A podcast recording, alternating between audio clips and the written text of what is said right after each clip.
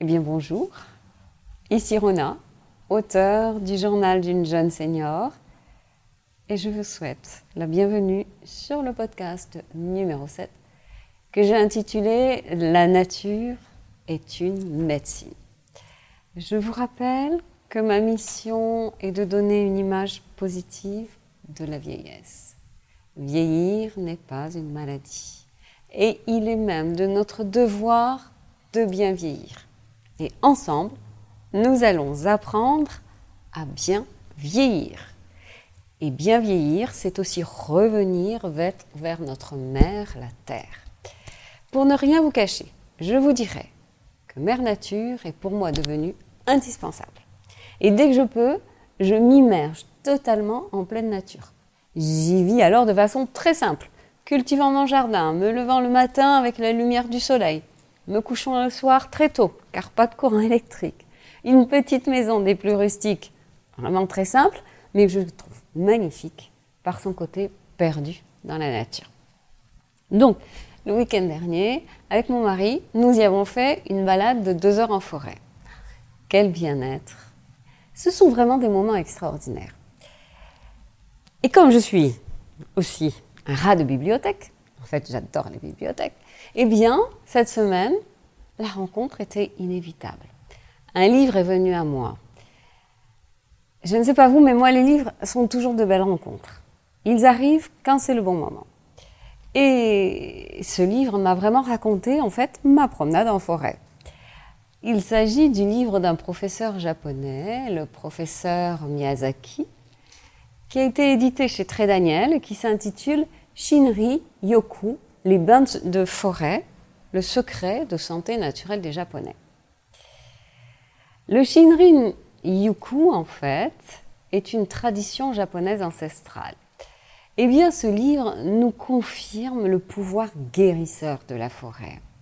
Et ce que les Japonais appellent le Shinrin-yoku est en fait un bain de forêt. Vous vous immergez au cœur de la nature, vous vous imprégnez de l'atmosphère de la forêt. En pratique, il s'agit de marcher lentement dans les bois, en respirant profondément et en éveillant en conscience nos 5 sens à tout ce qui nous entoure. Moi d'ailleurs, cela me fait tout de suite penser à une méditation en conscience. Ce qui est intéressant, c'est que le professeur et chercheur Miyazaki a vraiment un point de vue scientifique sur cette thérapie naturelle, qui en fait est vraiment accessible à tous, puisqu'il n'y a rien à payer. En fait, au Japon, le bain de forêt est carrément classé comme médecine préventive. C'est formidable.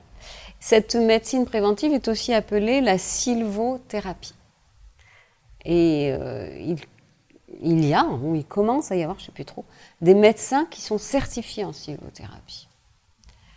Et les recherches scientifiques ont montré que les bains de forêt apportaient une réduction de la pression artérielle, une diminution du stress, une stimulation du système immunitaire, une amélioration du sommeil, de l'énergie, bref, plein de choses positives qui améliorent la santé.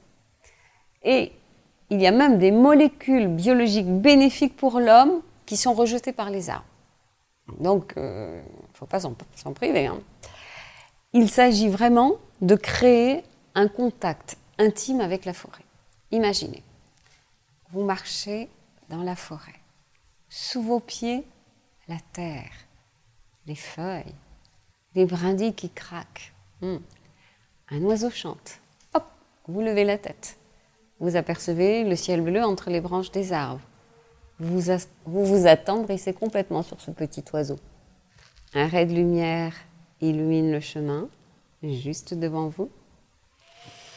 Vous prenez une grande inspiration et vous ressentez les odeurs typiques de la forêt, la terre, le bois, la sève, la mousse. C'est délicieux, non? Et c'est normal, car notre corps continue à reconnaître la nature comme étant son environnement naturel. Et il est certain que les bains de forêt ne vont pas traiter directement les maladies, mais les bains de forêt ont un effet préventif. Et pour bien vieillir, il faut trouver des choses comme ça qui nous aident à ne pas tomber malade. Et d'ailleurs, on le sait instinctivement que la nature nous détend.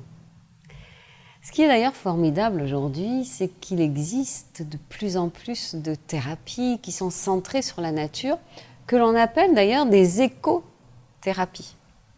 Ce sont des approches préventives pour diminuer le stress et donc améliorer la qualité de vie. Je ne sais pas vous, mais moi, jardiner me fait le plus grand bien. Voir pousser des graines que j'ai semées me donne un sentiment d'abondance. On lui doit tellement à Dame Nature, incroyable. L'an dernier, au cours d'un voyage au Japon, j'ai pu me promener sous les cerisiers en fleurs. Et là, quel spectacle! Une tradition centenaire japonaise consiste à se réunir pour admirer les fleurs de cerisier. Vous savez que là-bas, les cerisiers en fleurs, donc ça se passe souvent en mois d'avril, ça prend vraiment un sens dans la culture japonaise. Et beaucoup d'arbres sont vénérés au Japon. On pense tout de suite au bonsaï, au bambou, au cèdre, il y en a plein d'autres. Et pour revenir à la sylvothérapie, on peut y pratiquer en fait en forêt, on peut y pratiquer beaucoup d'activités. Cela peut inclure des activités comme la méditation, c'est génial, le yoga, le stretching, le repos aussi dans un hamac, rester sous les cascades, se baigner dans les sources d'eau chaude, pratiquer la cueillette du thé, ça ils le font beaucoup au Japon, et puis contempler la lune, les étoiles, c'est un vrai bonheur, et puis enlacer les arbres, les écouter, leur parler, les observer. Et pour les personnes âgées, on parle de plus en plus de la marche nordique, avec les bâtons là. Et ça, c'est excellent, excellent.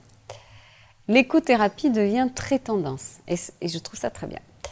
Elle prend de l'ampleur aux États-Unis, en Europe, notamment aux Pays-Bas, en Angleterre.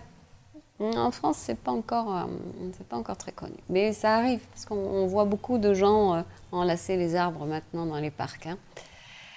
Et en fait, l'éco-thérapie est vraiment adaptée aux personnes qui désirent se connecter avec elles-mêmes, avec leur corps, se ressourcer au contact de la nature pour se retrouver, se recentrer. Il est certain que ça améliore l'humeur, ça améliore la confiance en soi, c'est idéal contre la dépression aussi. Et l'éco-thérapie est aussi appelée thérapie verte. J'aime bien ce mot, thérapie verte. En fait, nous sommes biologiquement faits, programmés pour interagir avec notre environnement naturel, que ce soit l'air, l'eau, les plantes, les animaux, la terre. Moi, j'aime beaucoup cette belle phrase du poète Rumi qui dit chaque feuille d'arbre est porteuse d'un message du monde invisible. Regarder une feuille qui tombe est une bénédiction. C'est un super programme. Et je le répète, au contact de la nature, nous nous sentons bien et notre corps se détend. Et les séances de sylvothérapie sont vraiment utiles pour maintenir une bonne santé physique, mentale. Je vous conseille vraiment de bien profiter des merveilles de la nature. Et j'espère bien qu'un jour, les médecins enverront leurs patients chercher leur traitement auprès des guides de sylvothérapie. À mon avis, c'est un traitement aussi profitable que la méditation en pleine conscience. Et vous l'avez bien compris, pas besoin de gros moyens financiers pour pratiquer la thérapie verte. Et même si vous n'avez pas de forêt près de chez vous, vous pouvez déjà commencer à mettre des plantes vertes. C'est bien connu. La couleur verte des plantes peut vous apaiser. Et puis, quand vous sortez votre chien, il y a bien un arbre à observer. Bref, vous l'avez compris. La sylvothérapie est une démarche de développement personnel. C'est une bonne occasion pour revenir à l'essentiel qui est le bien-être intérieur. J'aime beaucoup cette phrase de Jean-Marie De Fossé, qui a écrit le livre qui s'intitule « Sylvothérapie, le pouvoir bienfaisant des arbres », cette phrase est la suivante. L'idée n'est plus d'entrer dans une forêt, mais de laisser la forêt entrer en vous. Mes seigneurs, je vous laisse méditer sur cette belle phrase. Je vous dis à très bientôt. Merci pour votre écoute et laissez vos sens se nourrir de la nature. Merci à vous. À très bientôt. C'était Rona.